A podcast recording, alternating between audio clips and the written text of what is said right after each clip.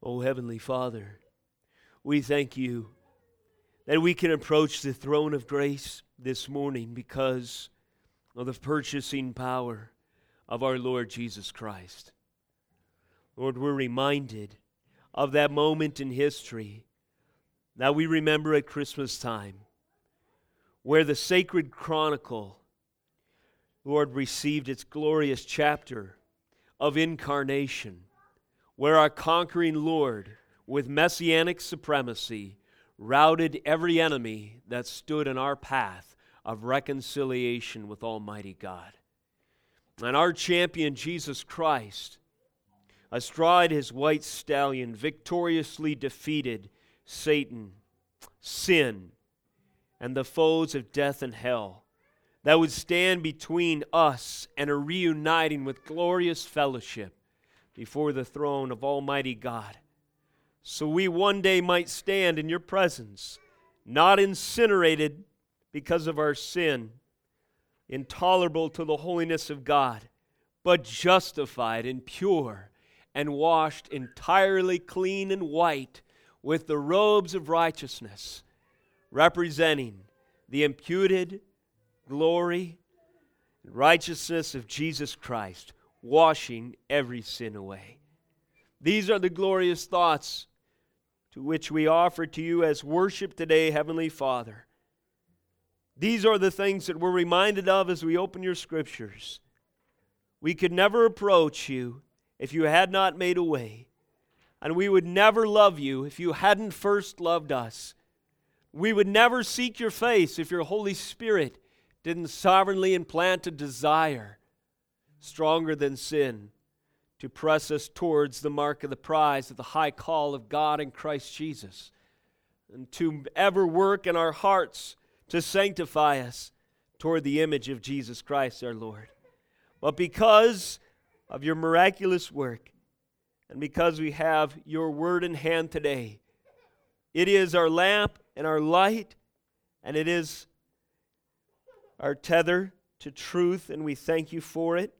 And we pray now that as we read these scriptures and seek to apply them to our heart, that it would be again the Spirit's work and not the wisdom of man that emphasizes the truth to our soul today, that Jesus Christ might be glorified and that we might decrease. I thank you, Jesus, for this opportunity. In your holy name we pray. Amen. Worshiping the Lord for his favor today and giving us the ability once again to meet together in worship before him and also to open his word. I would encourage you to turn with me to Psalm 32. Later in the message, as we bring it to a close, after we discuss this amazing psalm, There'll be two other references for you. Romans 4, verses 5 through 8 directly quote Psalm 32. And then we'll close, Lord willing, in Hebrews 10, 19 through 25. As you're turning to Psalm 32,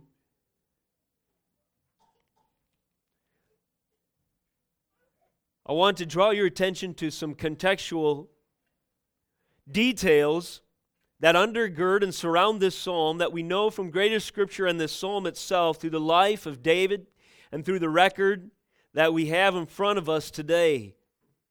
The contextual richness and viscosity, if you will, that is, how dense and thick just these 11 verses are, is absolutely staggering to whatever a mere man could come up with in beauty of poetic description and in theological weight and doctrine. And so many Psalms, all of them, in fact, this could be said. The contextual richness of Psalm 32 is staggering to the spirit enlightened mind. The didactic context of Psalm 32, that is, its ability to teach and instruct us, especially as to righteousness and morality, to straighten out our crooked thinking according to God's holy standards, the didactic context of Psalm 32 heralds the redemptive pattern of authentic confession and contrition. It declares, it promotes, it establishes, it reiterates for us the redemptive pattern of authentic confession and contrition. Its title denotes instruction as a maskil, which is a word that's a little mysterious to us but seems to denote wisdom. There's wisdom elements, wisdom literature as a genre in Scripture is most prevalent perhaps in Proverbs, but it appears in the Psalms also. And it appears in portions of this psalm, shades of wisdom literature that instruct us in truth. And indeed, the voice of the Lord Himself interjects David's own record and responds in a sort of exchange of voices. And we'll see that later on as we go in plummet's depths. Its content, the content, content of Psalm 32, like the Beatitudes of Matthew 5, verses 2 through 12, guide us from brokenness to bounty, from repentance to rejoicing, from contrition to celebration, from humility to hope, in 11 incomparably rich verses. Just one of those amazing details in the providence of God that there's 11 verses in Psalm 32 and there's 11 verses in the Beatitudes, and they begin with the same word blessed. Blessed are the poor in spirit, as we recall from Matthew 5, for theirs is the kingdom of heaven. Blessed, we hear again in Psalm 32, verse 1, is the one whose transgression is forgiven. And the scope or the arc of confession that begins with this brokenheartedness and ends with celebration is also paralleled in Matthew's gospel. Remember that we are, even though we are under duress and persecution, to rejoice, to be counted worthy to suffer for Christ's name's sake. And so at the end of Psalm 32, we're commanded, Be glad in the Lord, and rejoice, O righteous, and shout for joy, all you upright in heart. So we see the fingerprint in this forensic analysis of God's handwriting all over the scriptures. But today, just highlighting those two portions, Psalm 32 and Matthew 5, we see some of the additional density and depth of what this psalm contains for us today. A couple more notes of context. That's the didactic context, if you will the teaching, instruction, and morality and righteousness context. But secondly, I beg you to consider the biographical context of Psalm 32. Remember its author. Again, in the title, a maskil of David. We discussed a little bit in morning prayer this today, this very day, upon a question raised by Tim. Why is it so in the providence of God that a man with such extreme and dramatic sinfulness as is as is recorded in David's life in the Uriah incident, why is it that a man like that, with a sordid record as he has, is also commissioned by God in his sovereignty to write some of the most amazing literature in Scripture and certainly the most glorious poetry ever to bleed from the pen of a mere mortal?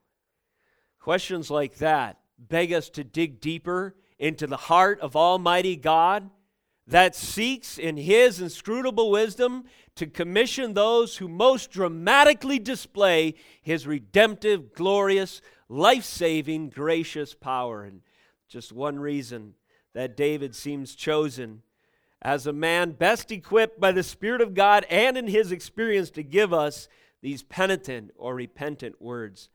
So that biographical context comes to mind David knows what he's talking about because he knows the depths of depravity and sin. Here it seems that David maybe is a year or so removed, or maybe this is the end of that year or so of unconfessed sin after David had committed a number of gross atrocities against the righteous law of God, where he had lied, committed deceit, where he had misled numbers of people where he had committed murder and adultery and perjury and so on, and then suppressed the conviction in unrighteousness for a year until such time as God graciously brought it to his attention through the prophet Nathan.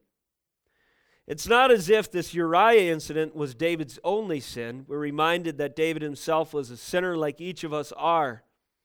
But this was a uniquely dark hour in David's experience on the onset, and consequently and conversely, a uniquely glorious resolve when God brought him through this time of darkness in the depths of sin to resurrection life through repentance and hope and newness of joy again as the joy of his salvation was returned. It was a particularly dark chapter in David's life, marked by insidious self deception.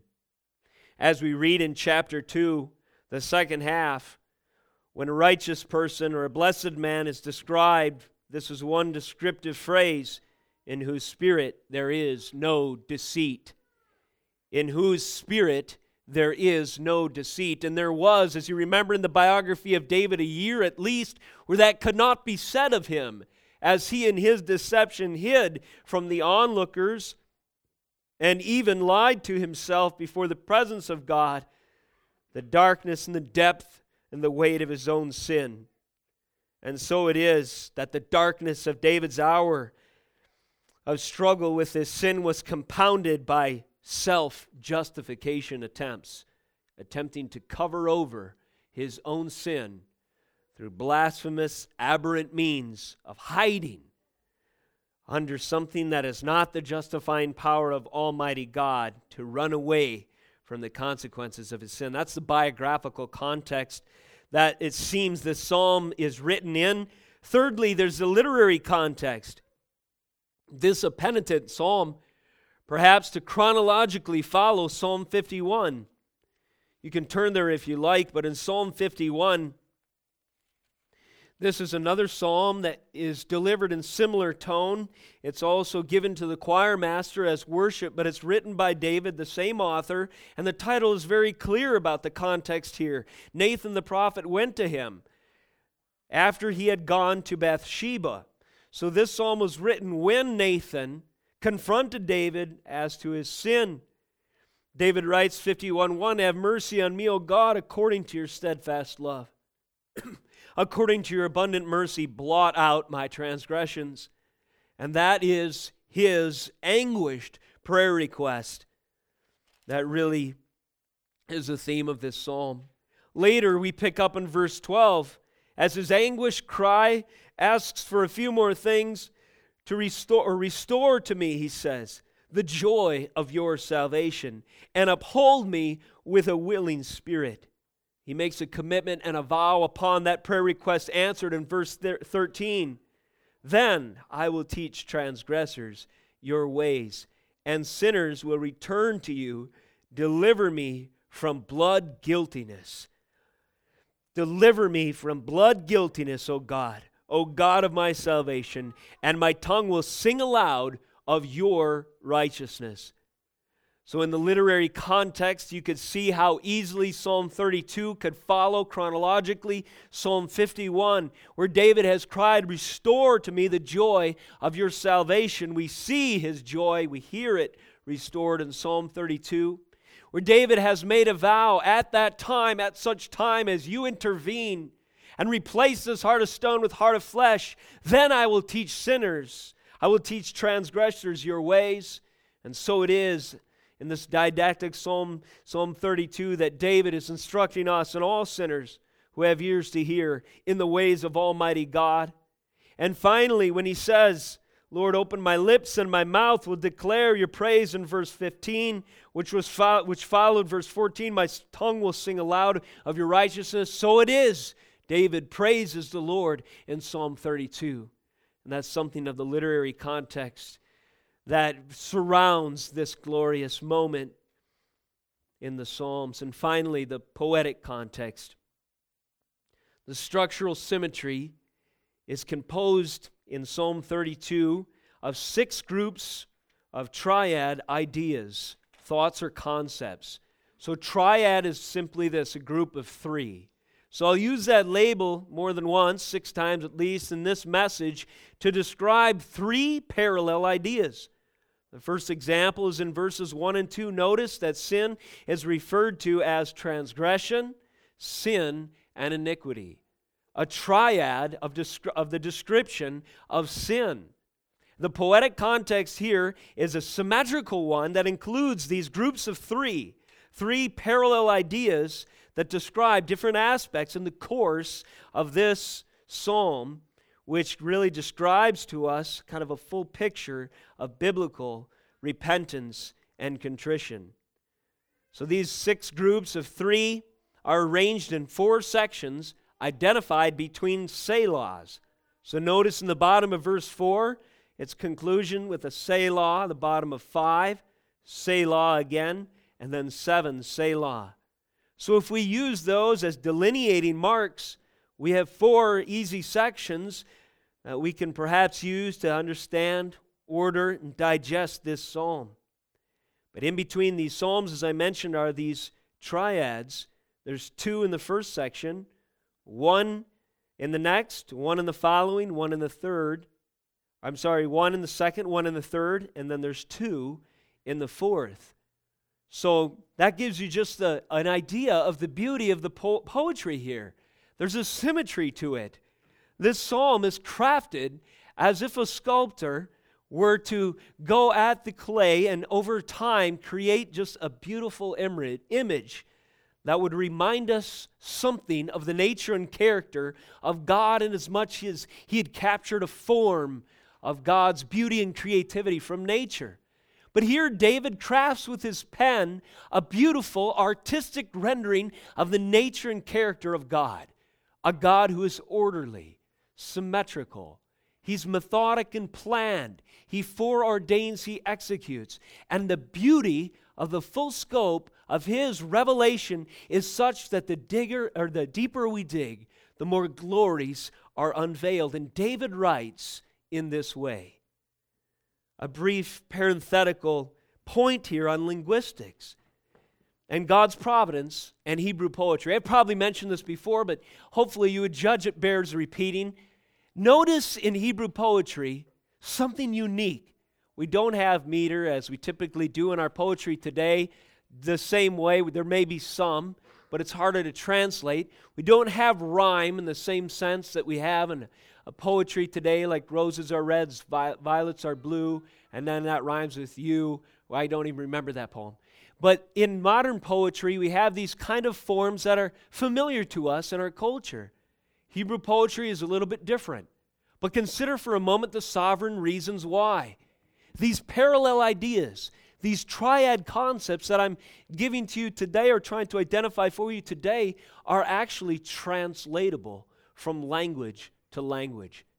In other forms of poetry, it's very hard to translate it from one language to the next.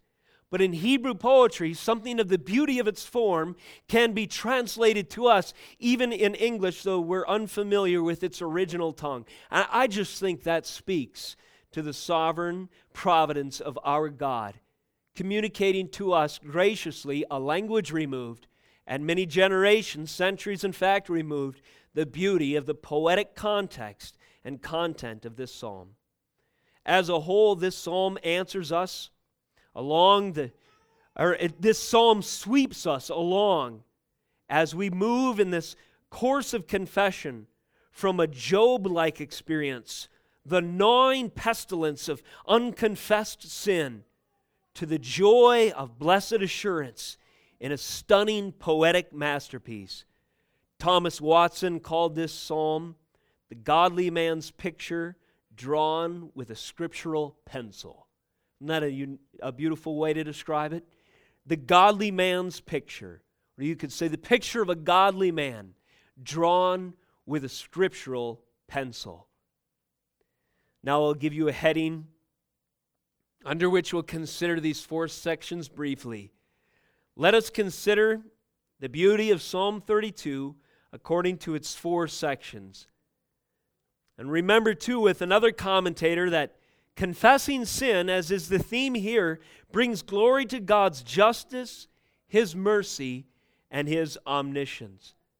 Remember how God is glorified in this psalm. In at least those three ways, His justice, His mercy, and His omniscience are affirmed and emphasized when we, as broken sinners, admit as much by declaring ourselves as falling short, throwing ourselves upon His good graces, and recognizing in the fear of Him that He sees all. Now, if we find ourselves relating to the course of confession from verse 1 to 11, to some degree with David, I think the concluding and overriding thought, consoling and comforting sense that we will hold as treasure is something of a blessed assurance. And that's the title of this message today A Blessed Assurance. We begin with the word blessed. Again, verse 1 Blessed is the one whose transgression is forgiven, whose sin is covered. We close with a righteous overflowing, or a uh, joyful overflowing from the righteous who have received this blessed assurance of sin washed away. Be glad in the Lord and rejoice, O righteous, and shout for joy. Why would they? Because they have the blessed assurance of salvation, of reconciliation, of cleansing from sin. Thus, enabling them in the final phrase of this psalm to shout for joy because of their uprightness in heart. So, that being kind of an overview of the entirety there, blessed assurance, perhaps a great theme of this psalm, let's consider a secondary theme. Point number one, and section number one of this psalm, we'll label it the confines of sin. The confines of sin, verses 1 through 4. Reading again Blessed is the one whose transgression is forgiven, whose sin is covered. Verse 2 Blessed is the man against whom the Lord counts no iniquity, and in whose spirit there is no deceit.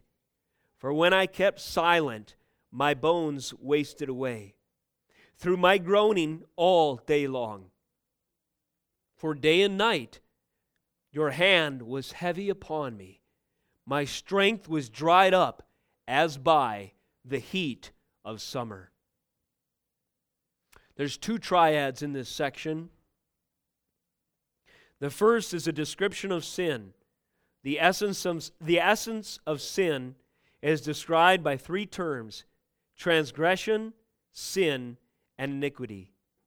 The second triad reveals to us the effects of sin. David says in three ways how sin affected him his bones wasted away, he was groaning all day long, and his strength was dried up as by the heat of summer. These verses 1 through 4 really let the reader feel the anguish effects of sin. They really remind us, cutting through the fog of our own self deception, with the clarity of God's holy word, which is like a two edged sword, to divide between incorrect thinking and that which emphasizes truth. It reminds us of how horrible and heinous crimes against the Almighty are, and also reminds us of the effects of these sins should they remain unresolved in the consciousness, in the life, and even in the framework, the physical framework of an individual. This is a sort of unassured anguish that gnaws at the soul of a human being that despite our every effort to pacify, is impossible ultimately to eradicate from us, save by the grace of God. It should be noted that in our culture, how many, we could ask this hypothetical question, how many markets are driven by a demographic who is willing to purchase numbing effects for the anguish of the soul? How many things do we purchase, pursue, peruse, and indulge in culture that at their base level are motivated by a desire to escape from the effects of our own unrighteousness, but deny the only true way of deliverance, which is salvation in Jesus' blood alone. It's impossible to measure that, but I'm sure you would be I'm sure you would agree with me that the vast majority of especially discretionary and, and entertainment products offered to us, and all these mediums to distract and to entertain our soul, fundamentally, in most cases, are governed by this desire to deal with an intense anguish. But almost in every case, they're nothing more than a masking mechanism and anesthetizing drug that simply only, that, that, that simply entrenches us more and more in the depression and in the negative effects of our sin, never really granting relief. Well, what is the answer for someone in that state? Well, they certainly need a dose of reality. Any of us, should we suffer under some of these escape mechanisms and embrace the self deception that David describes uh, as deceit within our spirit, we have only one place to turn to cut through that fog. And it is to a passage of Scripture like Psalm 32. And when we read it, we ought to ask the Lord to grant us eyes to see and ears to hear, and that we would take this internally and let it be that mirror of God's holy law that would reveal to us the error of our ways, remind us of the intensity of our transgression and its effects, and move us towards legitimate repentance and the true answer to the confines of sin. I remember a picture, I must have come across it in an encyclopedia, and they were under a heading of psychology or something in this last century, maybe under the influences of Freud or others who were writing as to the human psyche. There were scientific experiments that were going on to try to understand how human beings were wired. Well, I remember one picture, and this was years ago, and it stuck in my mind for a reason because it communicated a kind of visceral anguish that just left me with this feeling this is just wrong. And what these scientists were studying was the effects of uncertainty on the nascent or the infant mind when a baby is just born. When do they first sense fear? And what these scientists did is they put babies who could just barely crawl onto a sheet of glass. Now, it was very safe, mind you. The glass was, you know, something like three quarter inch thick. There was no real danger of them falling through. But as this little baby who could just barely crawl was caught in this uncertainty, in this unassured anguish, you could see the look on his face of terror and fear as he was bawling his eyes out and his mouth was agape in horror. He did not feel safe. He longed for the comforting assurance of his mother's arms. He didn't understand where he was. Now, even though in reality, he was safe. There was something that was not complete in that picture. The baby had no comfort, the baby had no consolation. Because although he wasn't going to fall, he didn't know it. And I am reminded at that picture of the Bible's glorious promise not only that we will be safe, but that we can know it of the assurance that is available in the cross of Jesus Christ to set us free from the debilitating, destructive, and hell bent effects of sin. But keep that picture in your mind of a child that is unaware of his surroundings and doesn't have the assurance of where he stands and is fearful that he might be destroyed in an instant as we read David's reaction to his own sin. He said in verse 3 When I kept silent, my bones wasted away, though my, through my groaning all day long. For day and night your hand was heavy upon me. My strength was dried up as by the heat of summer. And these were the wasting effects of unassured anguish that David dealt with in this state where he needed to confess, but hadn't quite got around to it. He hadn't confessed or the Spirit of God hadn't cut through the deceit of his own soul to bring him to that sense that my only assurance is in the safekeeping of God Almighty. I must throw myself upon his mercy. And he describes this in these terms. In the Hebrew, I'm told that this groaning all day long could also be referred to as a roaring, a crying out a guttural response from the depths of the soul of absolute pain, crying out in anguish and screaming. I won't illustrate it for you, but I'm sure you can imagine. And these were the effects of sin that David felt at the point when he was led to confession a wasting of the bones That is a shaking of his very framework, a groaning all day long, an utter isolation from any means of consolation, from any means of peace. And then, thirdly, he said his strength was dried up as by the heat of summer. The geographic connotations of the author come to mind here.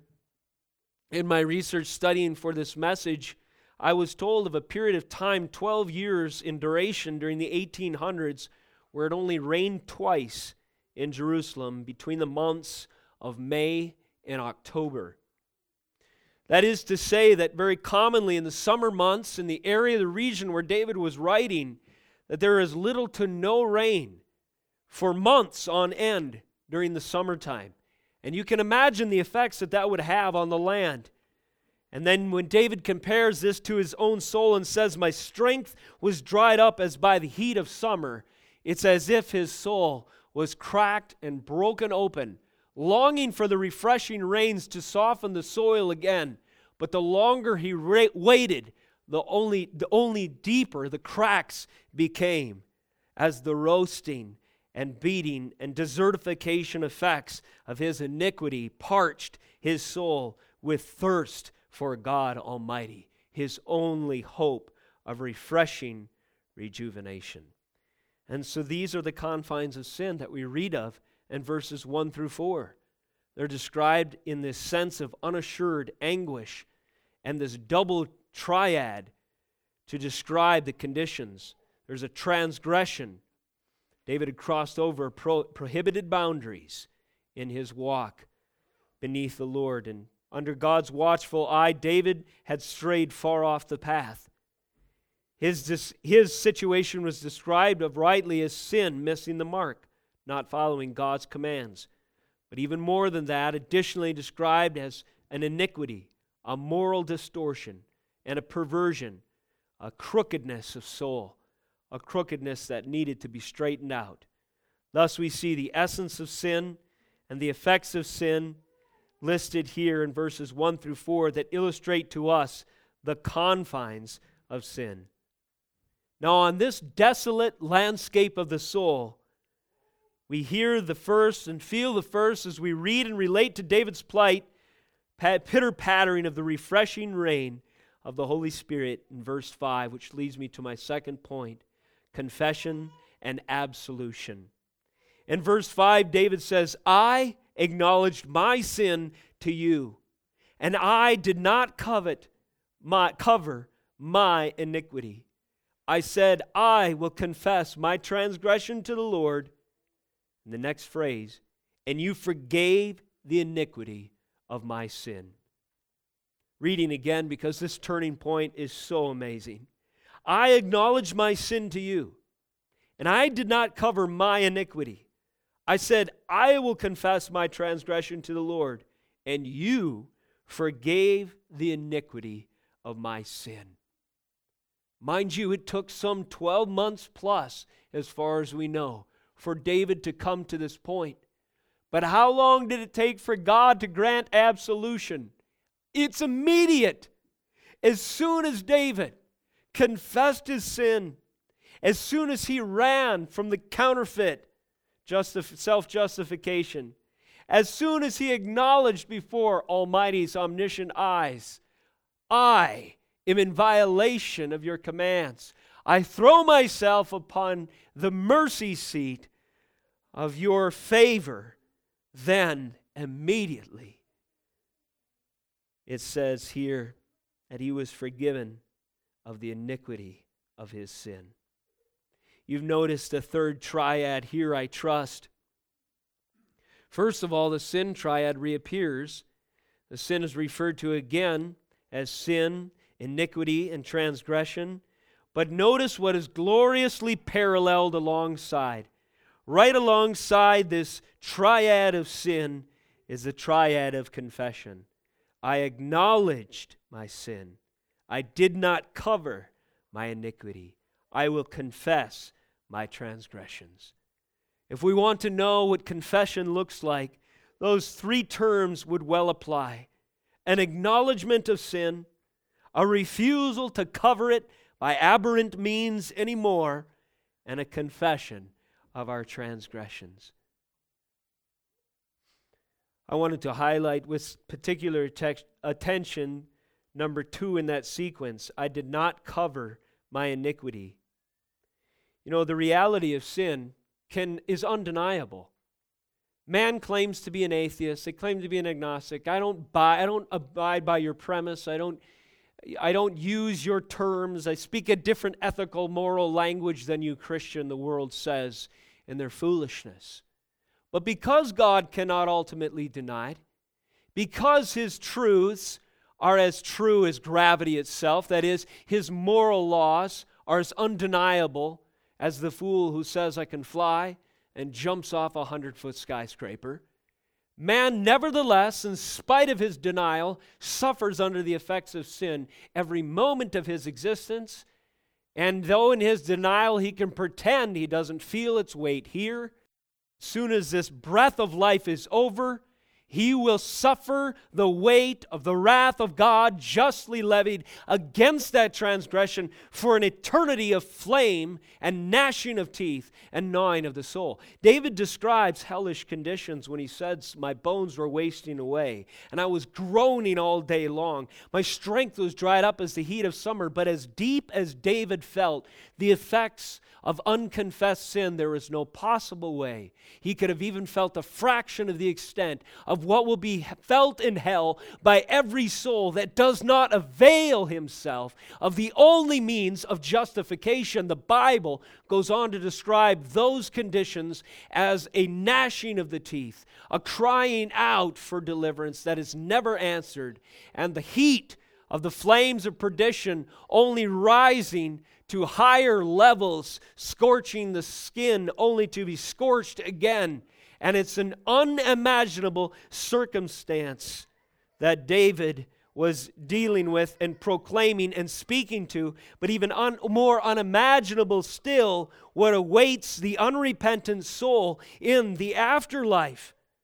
But as deep and as broad and as heinous and fearful as these consequences for sin are, it is just so amazing, by contrast, to see how, in a breath of the Almighty's absolution, they are wiped away in a moment. In a moment. Now, because, as I mentioned, man cannot escape the consequences of sin. And as we mentioned before, much of society actually peddles means, false means, to suppress it as Romans 1 says, that we suppress the truth in unrighteousness. What are all these attempts to deny or to escape or to indulge a deceit of spirit that says, I am not a sinner, or even if you think I am, I feel quite fine, thank you. I'm enjoying life. In fact, I'm not interested in sitting through an hour on a Sunday listening to how bad I am when I can be partying out here as if I had the whole world uh, by the tail and was, you know, in just enjoying this drunken mirth and revelry with my friends. Well, every attempt to deny is a false attempt to atone. Every time we say there is not a problem, what are we doing? We're compounding our guilt by covering our own iniquity. And David had suffered under the effects of that long enough, and by God's grace felt it strong enough that he was going to refuse to do that anymore. I did not cover at the point of his confession my iniquity.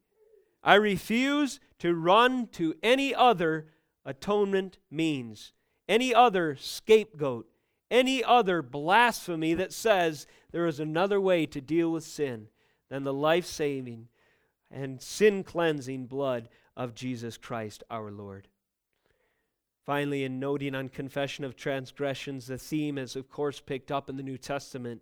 And we remember in 1 John 1 9 that if we confess our sins, he is indeed faithful to forgive us our sins and to cleanse us from all unrighteousness and there fulfilled in Christ and manifest in the soul of every believer is the same promise that David received, the same experience. You forgave the iniquity of my sin.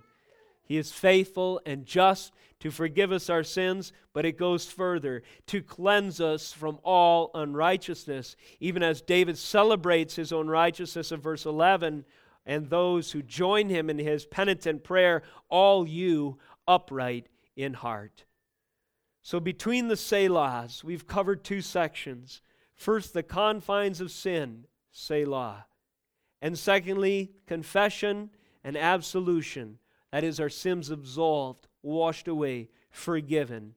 And then we have the second Selah, and that brings us to section number three.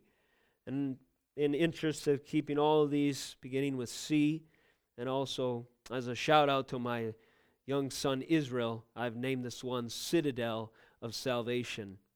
Israel loves castles. He got a new one for Christmas, and my wife and I splurged and bought him like this deluxe model.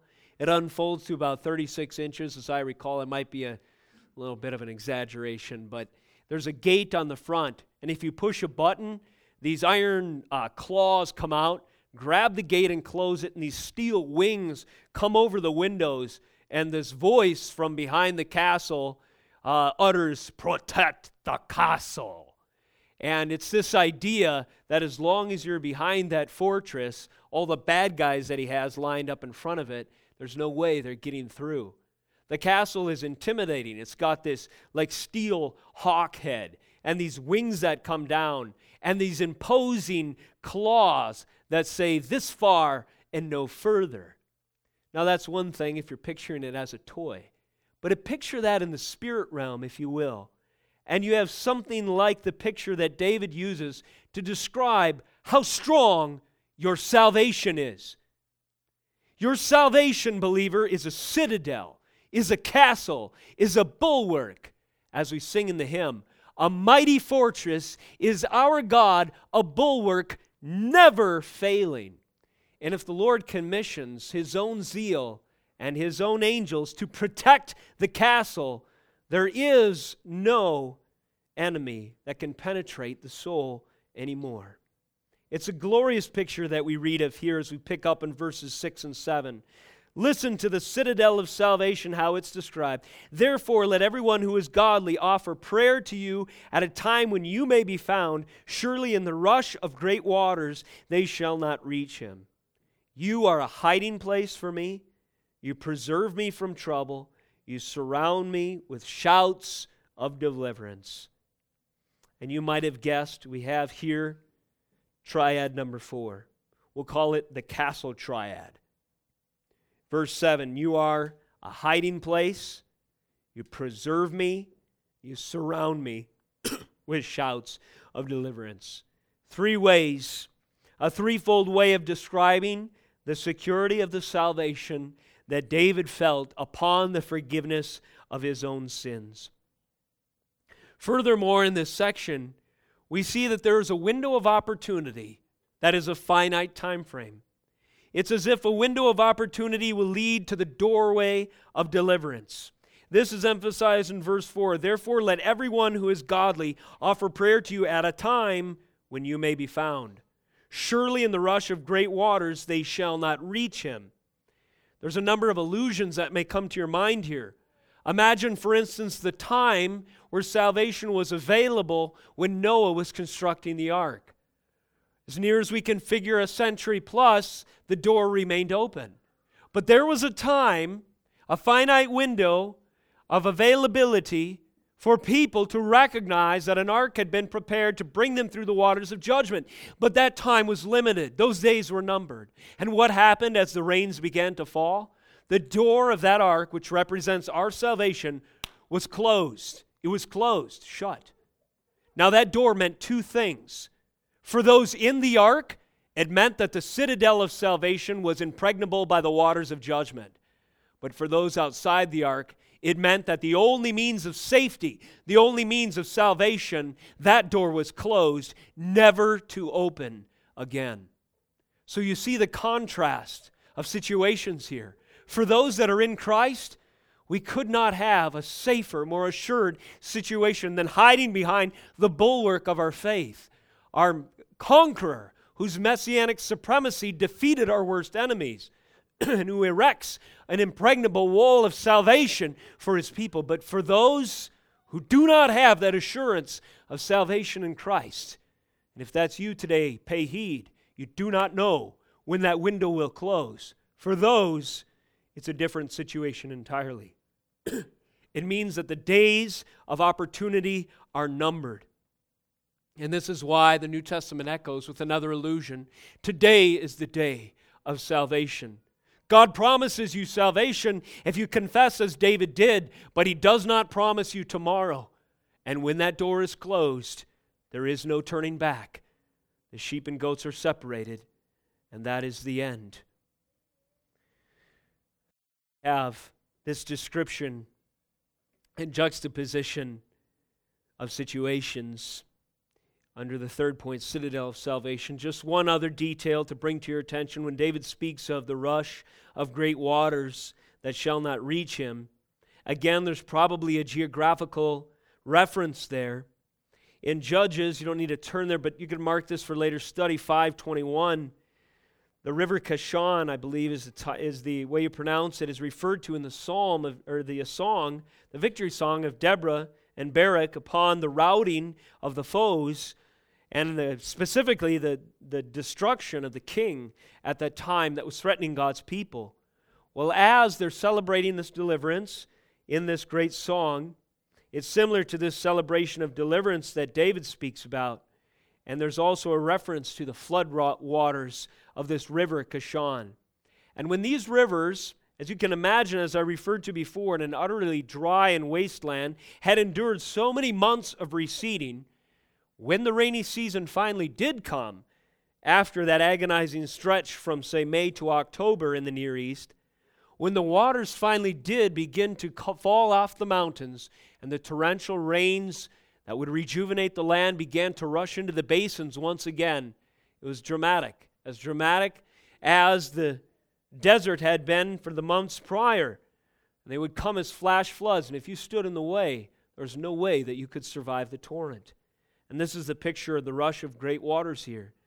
Though there is, behind a dam of God's prevenient grace, waters of judgment that will rush in to a land that is famished for the justice of God to rectify the sins that He has endured and long suffered for so long in the history of mankind, though there is an appointed time of that inrush of God's justice, there is safety for His elect but there is doom for those who lie outside of his good graces.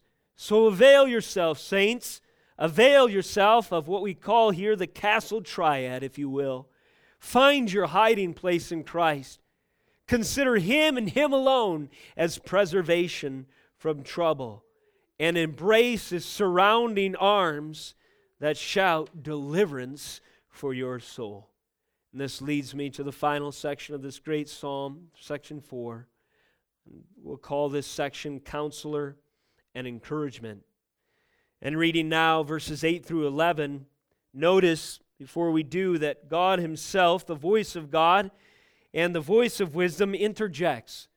David has been the narrator thus far, and now God responds dramatically in verse 8 by saying, I will instruct you and teach you in the way you should go. I will counsel you with my eye upon you. Be not like a horse or a mule without understanding, which must be curbed with bit and bridle, or it will not stay near you. Many are the sorrows of the wicked, but steadfast love surrounds the one who trusts in the Lord. Be glad in the Lord and rejoice, O righteous, and shout for joy all you upright in heart. And here we have a double triad. First of all, we'll call it the wonderful counselor, an ode to Christmas there in Isaiah chapter 9. A wonderful counselor triad. Notice who Jesus is, who God Almighty through His Word and Spirit are to us. I will instruct you, teach you in the way you should go. I will counsel you with my eye upon you. He is our instructor, He is our teacher, He is our counselor. He knows and reveals the way that we should go. And he counsels, guides, and corrects upon its very path. My rod and the, my staff, they will guide you, even though the valley is steeped in the darkness of the shadow of death. Nevertheless, with God's eye upon us, we will not stray if He is our instructor, our teacher, and our counselor. A glorious tripartite way of describing the influence of God on the heart of a repentant man. Amazing. But it doesn't end here. That being triad number five, David concludes with triad number six. We'll call this godly joy. He says, verse 11, Be glad in the Lord and rejoice, O righteous, and shout for joy, all you upright in heart. So, what is a fitting response to what has been revealed so far? This three part emphasis of the depth and weight of sin, the three part emphasis of its effects on the human soul, a hellish groaning under its weight.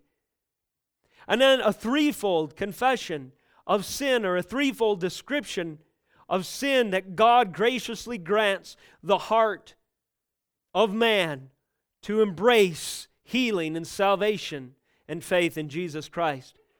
And then again, this promise of security in the same as a, as a three part description of the safety of God a hiding place, a preservation, a surrounding place, and, and, then, and then a threefold description of who God is to us and how He comforts, guides, instructs, disciplines, and counsels us as an instructor, a teacher, and a counselor. What is a fitting response? Well, David chooses to answer that question by describing worship in three words or three terms. He says, Be glad in the Lord, rejoice, O righteous, and shout for joy, all you upright in heart. A gladness, a rejoicing, and a shouting for joy is the appropriate response. But if I may add, this triad is, is maybe compound here. There's also a threefold description of who we are in Christ as we understand this text in its new covenant fulfillment. We are those who trust in the Lord, we are the righteous, and we are upright in heart. It's amazing to see the summary contrast, too, in this section. Whereas the effects of sin were so debilitating on the soul, which thrust us, as I mentioned, into a Job like experience, but one we justly deserve, where bones are waxing away, and there's a groaning and a crying out, a roaring all day long, and our strength is dried up and comparable to a desert, longing for even a refreshing drop from the heavens. Contrasted to that is this overwhelming joy that floods and overflows the heart of the believer when he has received the grace of Almighty God. A gladness, a rejoicing. Many are the sorrows of the wicked, David says, but what surrounds us now? No longer desert and famine and sword, but we're surrounded by the steadfast love of Almighty God. We trust in Him. Our circumstance has dramatically changed.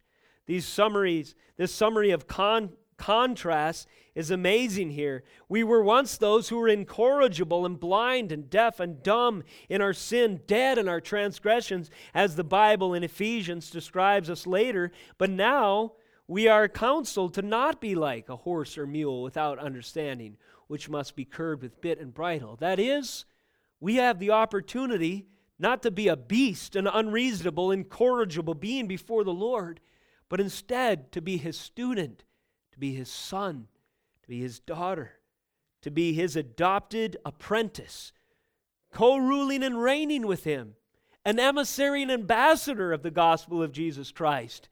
A mule has become a man, a horse has become one who can articulate the master's own words. It's amazing to see. And as we close this message, emphasizing again the section number four, counselor and encouragement. We have a description of who God is to us, and we have the encouragement to offer to Him appropriate praise. Let's close this psalm by those two New Testament references. First of all, turn with me to Romans chapter 4. And in this section, as I've mentioned before, David was privileged to write sometimes as the lineage of Christ, a fly in the wall of redemptive history. Thus, his words are more often than any other that I know of picked up in the New Testament and reiterated. So, here, when Paul is describing to us what Psalm 32 dramatically anticipated, that is, new covenant glory revealed. So, again, Psalm 32 dramatically anticipated new covenant glory. We see this so clear when we find that Paul quotes from Psalm 32 in describing our own justification now. Chapter 4, verse 4 Now to the one who works, his wages are not counted as a gift, but as his due. And to the one who does not work, but trusts him who justifies the ungodly, his faith is accounted as righteousness. And so we see there allusions picked up from that very psalm. When David suffered under counterfeit coverings for sin and the deceit of his own spirit, he was only adding debt and deception to his situation. But when he just confessed his sin and pleaded upon the grace through faith of Almighty God alone, then his faith was accounted to him as righteousness. In verse 6, this is emphasized when Paul says, Just as David also speaks of the blessing of the one to whom God counts righteousness apart from works. And here's the quote Blessed are those whose lawless deeds are forgiven and whose sins are covered. Blessed is the man against whom the Lord will not count his sin. Amazing. Turn over with me to Hebrews chapter 10.